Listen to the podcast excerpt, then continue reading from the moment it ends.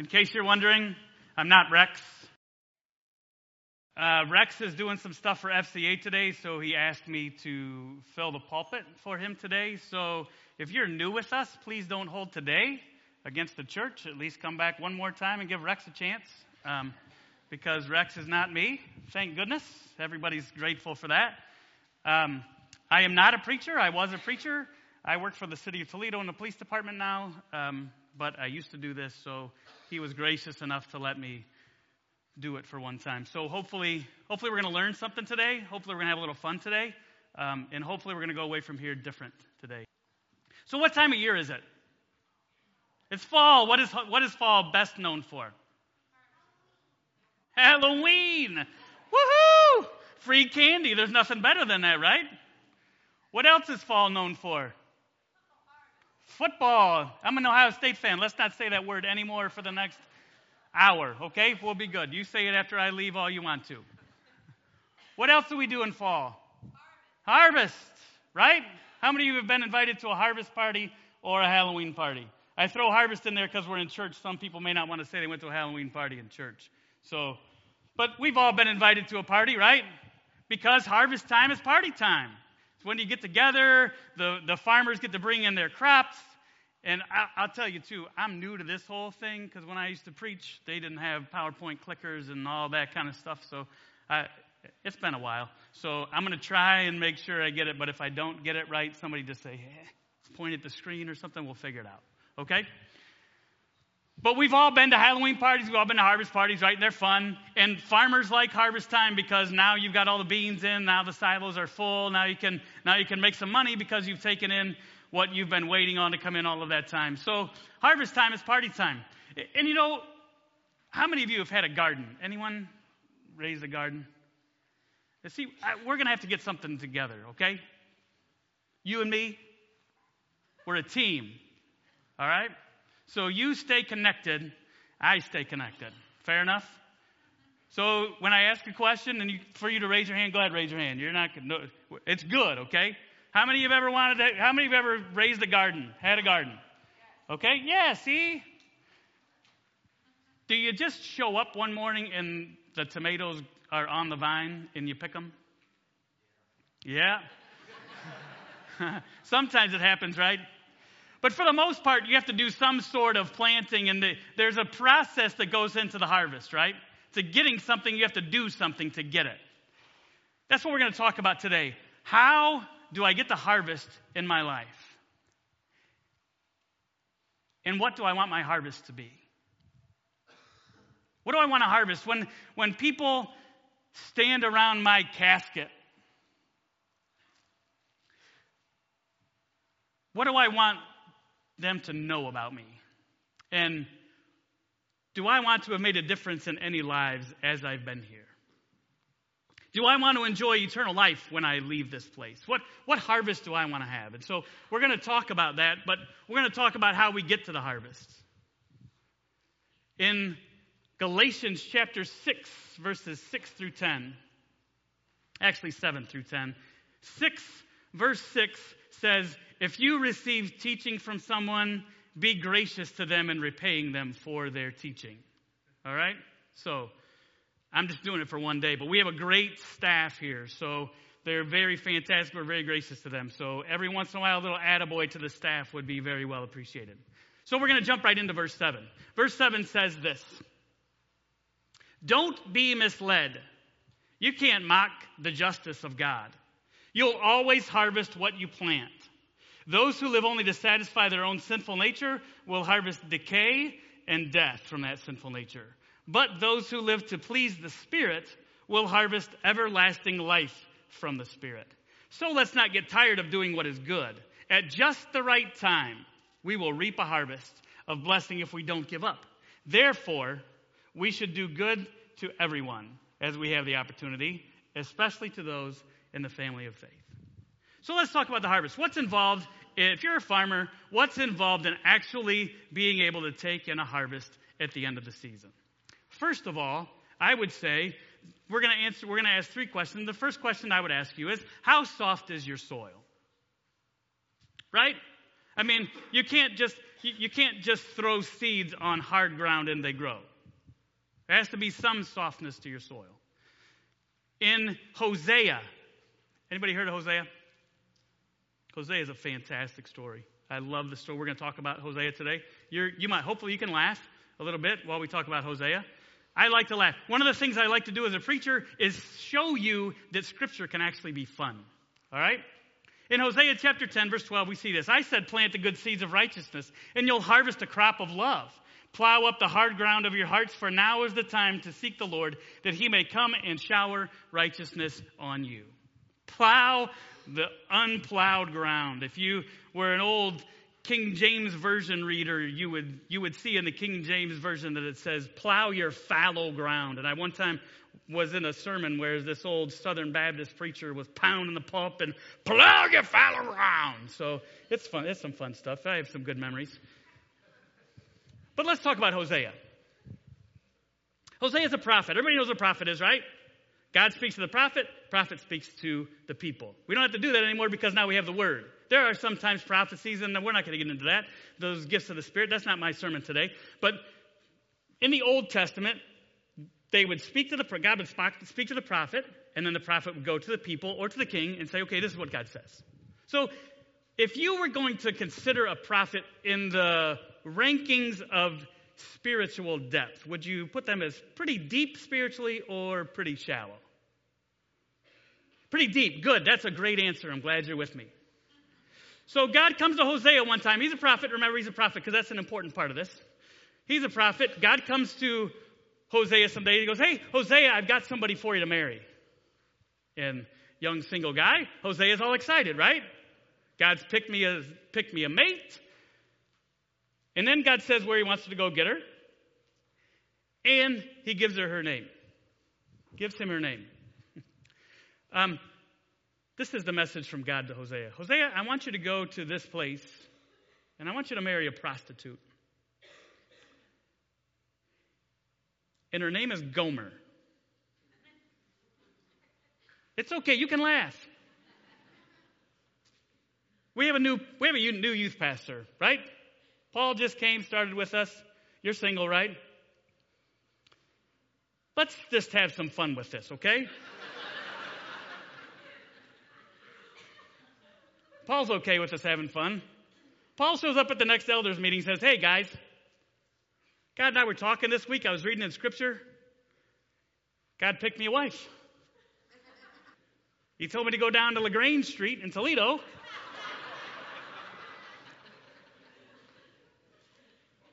Ask around for a lady named Gomer. If you're a lady and your name is Gomer, I'm sorry. I didn't write the Bible. I just teach it. Don't be mad at me. I mean, how long is that elders meeting now? I mean, they're praying over him. They're breaking open. They're going to the store and buying cooking oil and pouring over him. Man, we, we got to help this boy, right? I grew up in Delta. I graduated from Delta High School a long time ago. Uh, so when I and then I went to Kentucky Christian College, which is in Grayson, Kentucky. There's about 200 more people in Grayson than there are in Delta, so it's not that much bigger.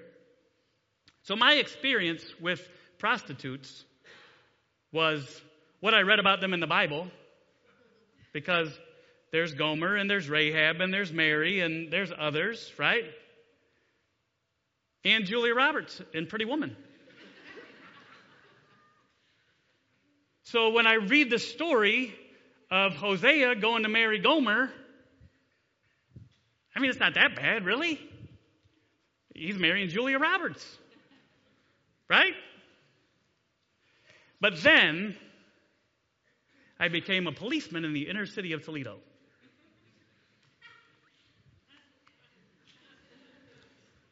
I started arresting prostitutes. There is one thing I can tell you, and know that I am telling you the truth. Not one of them looked anything anywhere near Julia Roberts.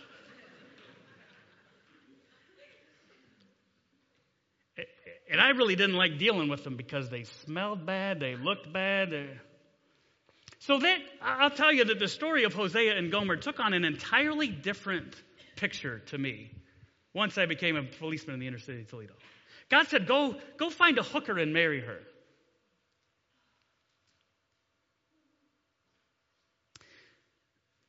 How close to God did, did Hosea have to be to even consider that?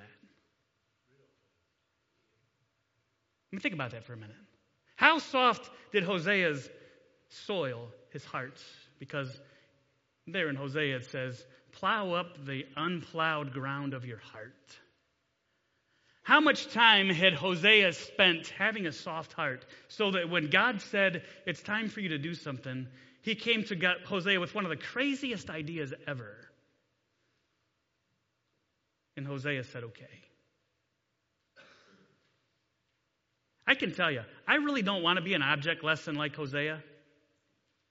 Because God specifically told Hosea, the reason that I want you to do this, Hosea, the reason that we're doing this whole thing is an object lesson, and you're the object.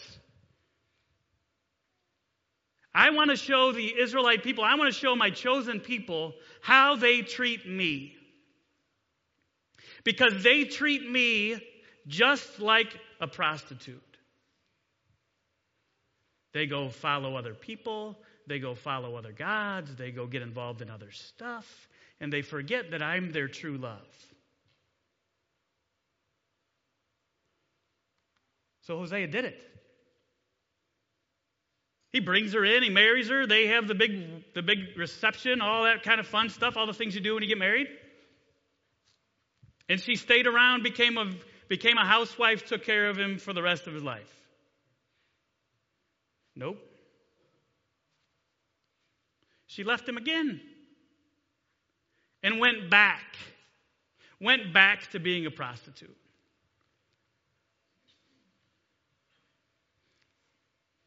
So God said, so Hosea said, I tried, it didn't work. What do you want me to do? Funny you should say that, Hosea, because I want you to go get her again. What? We tried this experiment once, God, and it didn't work. Let me ask you a question How soft is your soil? If God came to you with something He wanted you to do that's so ridiculous, because, I mean, let's be honest, how much more ridiculous does it get than God asking you to marry a hooker and going back together. I mean, that's pretty close to the top of ridiculousness, right? God came to you with that plan. Oh, no. uh-uh. I've been hurt before, God. You're not doing that to me again. Oh, no, God. You don't know what I've been through. Oh, oh nope. No. Preacher, people have treated me poorly. My parents abused me. My wife left me. My boss hates me. My church let me down. My kids never call me. You see, there's all kinds of reasons out there for us to have a hard heart. Each one of us, if we look in our life, we can find something that would give us a darn good excuse to have a hard heart. Right? We could have a show of hands. How many have been betrayed in their life? How many have been hurt in their life? How many have prayed for something they didn't get and they prayed like they were never going to have to pray again and God didn't come through? There's all kinds of reasons why our hearts get hard. Oh, we could all make great excuses. And even the courtrooms would say, Oh, you're right. You're entitled to a hard heart. God told Hosea, Break up your hard heart. How do I break it up? God, God my heart's broken. What do you mean break it up? It's, I mean, it's, it's shattered and in pieces now. That's why I don't want anybody to touch it. That's why I don't want to listen to anything. That's why I don't want to do anything. That's, that's why I don't want anybody to be close to me because it's broken. there's a heart fixer. There's somebody that can fix your heart. His name is Jesus. You see, we can take, we can go to God and we can take our heart ripped apart in all of its pieces. You might have to get a basket if it's really been torn apart. But we can take it to God no matter what condition it is. And we can give it to Him in faith. And we can ask Him to heal it, and He will. David said it this way after he had committed adultery, murder, and lying. He said, God, God, I realize I'm, I'm nothing. Create in me a clean heart and renew within me a right spirit. See, all it takes is you coming to Jesus and just saying, ah, Jesus, this is the mess I have. I know, I know I made bad choices. I know I should have done, th- I know you told me not to, and I did it anyway, but this is what I have, and this is where I'm at. And this is what I want. God, I want to be your child. God, I want to be used by you. God, I want to enjoy a harvest someday. God, I want people to come to know you because of my life. God, I want to make a difference for your kingdom. But this is all I have right now. And God says, Thanks. I'll take that. It doesn't happen instantaneously, but then He takes your heart and He puts it back together and He gives it to you as a soft heart. And once again, your heart beats for Him. And once again, you feel loved by Him. And once again, you feel like you can do something for Him. Protect it. Stay close to God and keep keep your heart soft. Well, how do I know that my heart is not soft? How do people see you? That's a great tell of where your heart is at. How do people react when you come around? Anyone know people you would you you avoid if you can? Okay, this means yes. this means no. And if I have to, if I get invited back to preach again and we don't get this figured out, I got to preach on honesty next time. right? How many of you know people you'd rather not spend time around? Oh, yeah. You don't have to give me your name. I'm not asking their name. That'd be silliness. But we all have people like that, right? They're so miserable. You, there's no way you could make them happy. Are you one of those people? Do people see you as someone that they can be loved by? Do people see you as someone that they can be cared for by? Do they see you as someone that they can go to when they're hurting or go to when they need something or go to when their heart is broken? Do they see you as someone that will help them heal their heart or are they afraid to go around you because they're afraid you'll make their heart worse?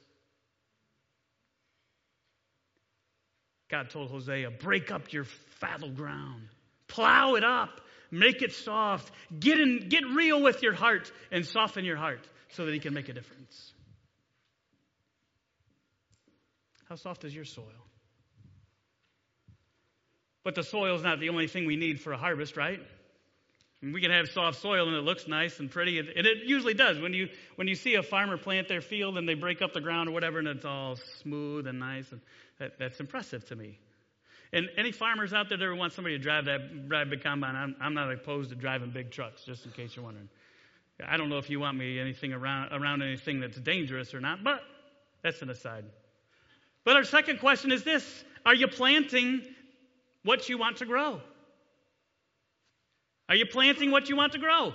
Because we've got the soil soft now, right? We've worked on our heart, but now what am I planting in my field?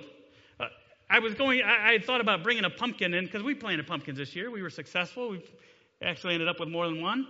I was going to bring a pumpkin and set it there and then take some popcorn seed and throw some popcorn seed down on the ground and see if we could get a pumpkin out of the popcorn seed I threw down there. He say, Preacher, you're dumb. That's why I'm a cop and not a farmer.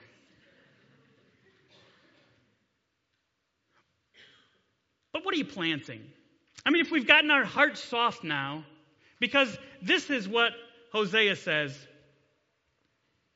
in verses 12 and 13. I said, plant the good seeds of righteousness, and you'll harvest a crop of love. That sounds good, doesn't it? How many want a crop of love? Woohoo!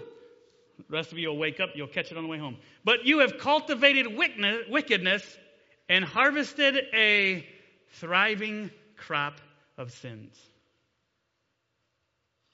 Paul says it this way Don't be misled. You can't mock the justice of God. You're always going to harvest what you plant. Those who live only to satisfy their own sinful nature will harvest. Just read it silently. I don't want to say it out loud. From that sinful nature, death and decay from that sinful nature. But those who live to please the Spirit will harvest everlasting life from the Spirit. that makes it a pretty simple dis- discussion there, doesn't it? I mean, really, right? It's not that hard. If you plant for the sinful nature, what do you get? Sinful results. I, I love how, I like asking questions like that because people always change it so it's not as harsh as the Bible sometimes says it.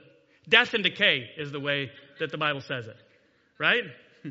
yeah? I, I, and I'm okay with that because I like to be liked and I like to be nice. If I really like, like to be liked, I'd have a fireman instead of a policeman, but that's a whole other story. Just teasing. Got to get one of those in every once in a while. But it's death and decay. If I live for the sinful nature, I, I reap death and decay. If I live for the Spirit, if I'm planting for the Spirit, then I get everlasting life. Whoa, that's a tough one.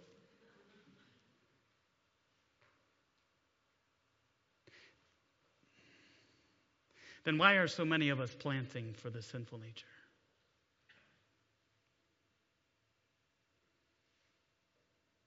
Well, I'm not, preacher. Okay. Listen to Galatians chapter 5.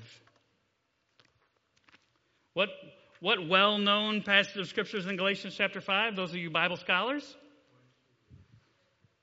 The fruit of the Spirit. Good. Impressed. You know what also is in there? The things that define the sinful nature. So let's just read them, just so that we know, okay? Check out when they don't apply to you. I'm getting old. When, the, when the, you follow the desires of your sinful nature, the results are very clear sexual immorality, impurity, lustful pleasures. We're doing pretty good so far, right? Everybody's all right? Okay, let's keep going. Idolatry, sorcery.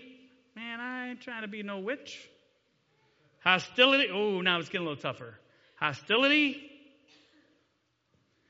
you want me to skip quarreling?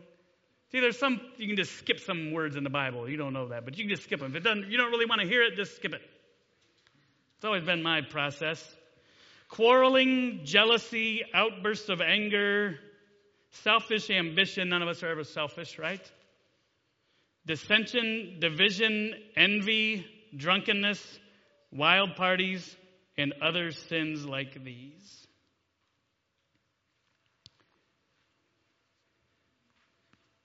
But the fruit of the Spirit is love and joy, and they just roll off the tongue nicer, don't they? Envy and wickedness and vileness and sorcery and all those, those are bad words, but love and joy. Almost, I mean, you should have some flowers falling down from the ceiling or something. What are you planting in your soil? I mean, how much time are you really spending building your relationship with the Lord? When was the last time, I'm not going to get on a kick of daily Bible study and all that, but when was the last time you actually opened the Bible and read it other than at church? When was the last time you actually sat down with your family and had a family prayer time? That's not just grace before you eat? When's the last time you sat down with your spouse and said, hey, let's spend some time with Jesus together? Because I don't think that we, most of us as Christians, I don't think that it's we're off doing a lot of those things that Paul says in Galatians. I don't think a lot of us are deeply involved in sexual immorality and lustful thinking and all of that kind of stuff. I'm certain that we struggle with it, but I don't think that we're going that way. But I will tell you this what a lot of us struggle with as Christians and followers of Christ, what a lot of us what a lot of us struggle with is actually putting effort into being a Christ follower. We just go through life. We just live. We go to work. We come home. We play with the kids. We eat. We take a bath. We go to bed. And we get up the next day and we go to work. We come home, play with the kids, eat a meal, watch a sporting event, go to bed. And we just live. And it's not that we're trying to be mean or it's not that we're trying to not love God, but we're failing to actually plant the seeds that will give us a harvest. And then we wonder why we don't grow. Those of you that have had gardens before, do weeds grow easier or do the plants grow easier? The weeds. It's the exact same way with our life. If we're not putting time into our relationship with God, if we're not investing time and energy and effort into making God a priority in our life, then what's going to happen is those sinful things that we talked about in Galatians chapter 5, they're going to take over because they're going to grow. Whether you want them to or not, they're going to be there. And unless you're doing the job of putting other stuff in there that will protect that and that will grow instead of that, you're going to end up at the end of the season with a bunch of weeds instead of something you wanted. When you think about the harvest that you want, how soft is your soil? And are you planting what you actually want to grow? But then once the planting is done, you don't go the next day and pick the beans, do you? There's this gap of time. that's another reason why I'm a policeman and not a fire, not a farmer. ADHD and farming don't work too well because I like stuff to happen now. I'm on the scene. We're dealing with stuff where everything's happening within about five minutes. I've got everything figured out, settled, done. Let's move forward, do something different. It doesn't work that way in farming. You put those seeds in the ground, it doesn't pop up the next day, right? That's right, preacher, that doesn't. It takes a while for it to start coming up, right? And it's like three months before you can go harvest it. What in the world are you doing for those other months? Paul says this.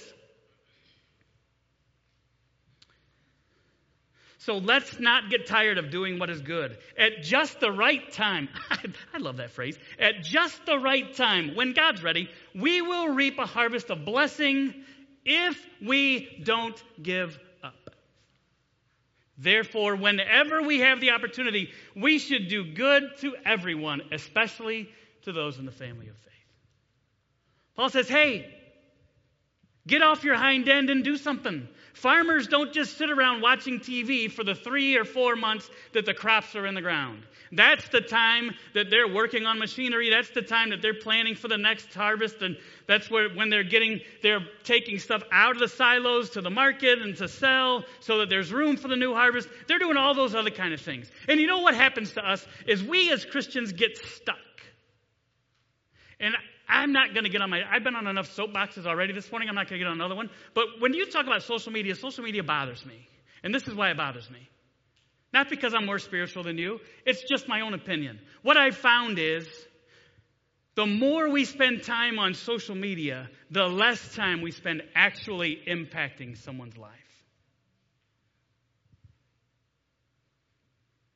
I talk, you can talk to tons of people, get all kinds of messages out there. Woohoo! I Facebooked it. Woohoo! Look at this. Whoa, look at me. Woohoo!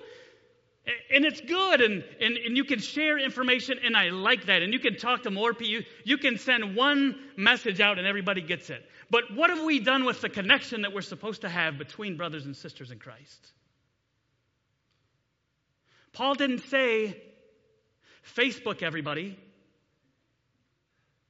He didn't say, keep your social media account current and accurate. He said, don't give up doing what? good for other people. Now, I know Some of you are saying, but I tell people I'm praying for them on Facebook. Good. Even better if you actually take the time to pray. But who's showing up at their door with a meal? Who's knocking on the door saying, Hey, I just wanted to come by and tell you, I love you. I'm sorry. I care about you. Can I do anything for you? Hey, when I went through that same thing, the last thing I wanted to do was try and figure out meals for everybody that was around. So what I'm doing is I, I hope you like KFC because I just picked up a 20 piece bucket of chicken. I got some I got some mac and cheese and some biscuits. I'm coming over. If you got food already tonight, you can use it tomorrow. Paul says, don't stop doing good to other people, especially those that are in the family of faith, especially those of us that worship together. Because that is actually how Jesus is shared with people. Jesus has not shared with non Christians through Facebook. They see stuff from him, but that does not change their life. Because there's just as many posts out there about crazy stuff that has nothing to do with Jesus that people can see. It's when you, as a follower of Christ, actually get involved in their life and actually make a difference in their life when they need you to make a difference. That's where Jesus gets shared. That's when we become the church. Our motto as a church is love God, love people. Right?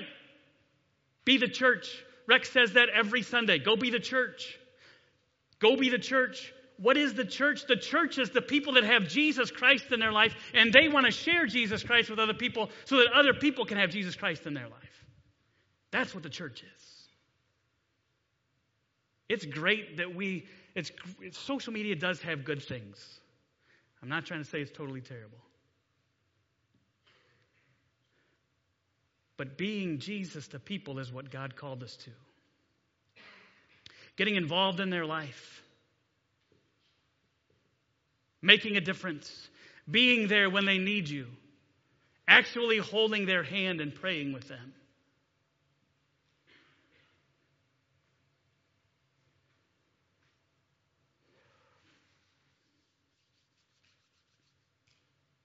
What do you want to harvest?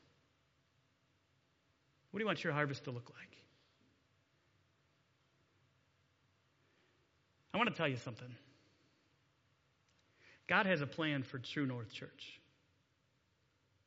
And if you haven't been paying attention, a lot of people are coming to True North Church that didn't come to True North Church. And God is going to do something big with our church. I'm not saying we're going to have thousands and thousands of people, but I'm telling you this God is on the move in our church. We have a fantastic staff. We have fantastic people. We have people that love Jesus. We have people that want to see people's lives change for Jesus. We're full of good things that God can use, and He's about to use them in a big way. I don't know what it's going to look like. But my question to you is this Do you want to be part of the harvest? Do you want to enjoy? What did they say? You get to harvest. At the end, if you don't give up, you get eternal life. Doesn't it sound like fun? But even better than eternal life is eternal life with a bunch of people that I love. Right? I mean, if I get to go to heaven, that's good. But if I get to go, go to heaven and take a bunch of people with me, then that's even better. Right? Heck yeah, absolutely. What kind of a harvest do you want? I'm going to share with you a story. The second most influential man in my life was named Reno Barton. My dad was by far the most influential in my life. But grandpa was the next most influential. And my grandpa did not know Jesus. And if you knew my grandpa, he was a good person and he did good things for people. But Ooh. My feeling from the church that I was growing up in and my way of thinking, there was no way Grandpa was ever going to make it to heaven. And I prayed for that man. I, cut my teeth on the back of a Church of Christ pew. Delta Church of Christ. I cut my teeth on the back of those pews. There's still holes in the carpet somewhere in there, and there's holes in my suit pants from that carpet. And I spent a lot of time with my grandpa. And I remember as a 10 year old boy being in the back of my grandpa's pickup truck, driving down the road, singing at the top of my lungs some worship chorus that I had learned at church camp, just because I was hoping that grandpa would hear something about Jesus. Because for me, grandpa not going to heaven was unacceptable. I loved that man more than, more than I loved a lot of people, more than I loved a lot. I decided when I was 14 years old to become a pastor. And I told my grandpa that's what I was going to do. My grandpa absolutely hated preachers, he hated churches, he hated sports more.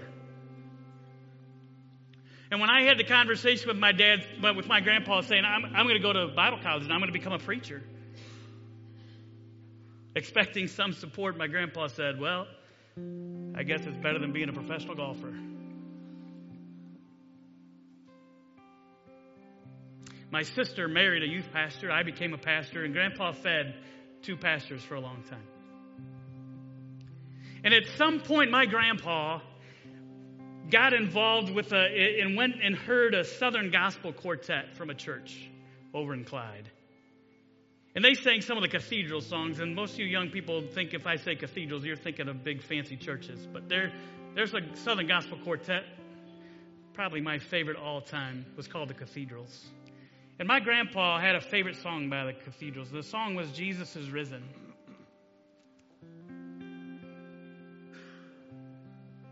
And my grandpa, on the day that he died, I was in the room with him. I was pastoring a church in Fremont at the time. They lived in Bellevue, Ohio, so I was there, and we had just talked to hospice the day before. So I'm on the phone with the hospice nurse trying to make arrangements for when Grandpa gets out of the gets out of the hospital when, and we move him back home. So I'm talking to the hospice nurse, and the nurse from the room comes in and she says, "You need to come in here." I'm like, uh, "No, I'm talking to the hospice nurse. I'll be in a little bit." No, you you need to come in here.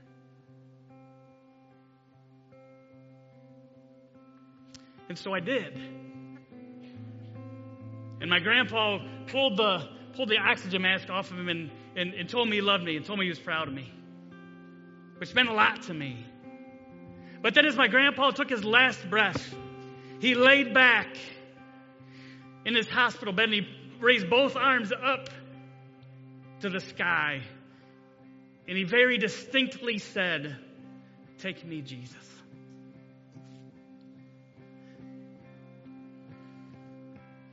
I don't tell you that story because I'm cool. I don't tell you that story because I did it. I tell you that story because I serve a fantastic God who can change the heart of anyone, anywhere, at any time. I worship a Lord that whenever I call on His name, He will come to me and He will change my life. And I serve and I worship and I love a God that no matter who is in my life that I want to see in heaven with me, no matter how bad they are, no matter how unloved I think they should be, no matter how terrible they seem to the rest of the world, God can change their heart and God can take them to heaven with me.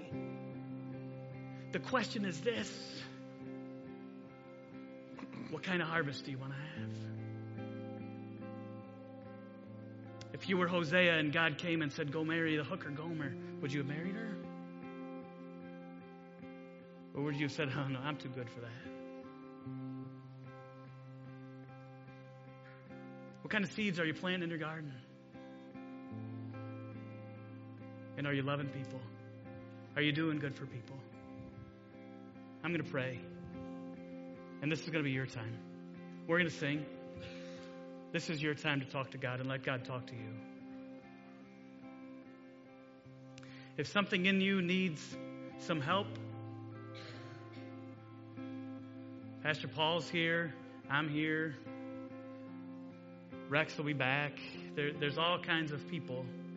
If, if you need to talk with someone or you need some help, know that God loves you. And know that there's people that can help you and there's people that love you. Let's pray. God, we don't deserve anything you've done for us. At no point in our life have we been good enough to warrant all the blessings that we have. But Lord, we want to we want to be your children. We want you to bless our church, and we want you to save lives through us. God, we want to be the church and we want to be the people that will make a difference in other people's lives and will draw people to you and not push people away. God, there's people here today, their hearts are hurting. They need you to help them. God, help them. There's people here today that have prepared their soil. They're ready. They've been trying to plant, but Lord, they're, they're getting tired. They're growing weary, and they're hoping for some harvest that comes faster than you're sending it. God, give them the patience and the stick to to stay with it. Up and to remember what Paul said if we don't give up, we're going to reap a harvest of blessing and righteousness. God, we love you. We're grateful to be here. We're most grateful for your son. And we pray these things in his name. Amen.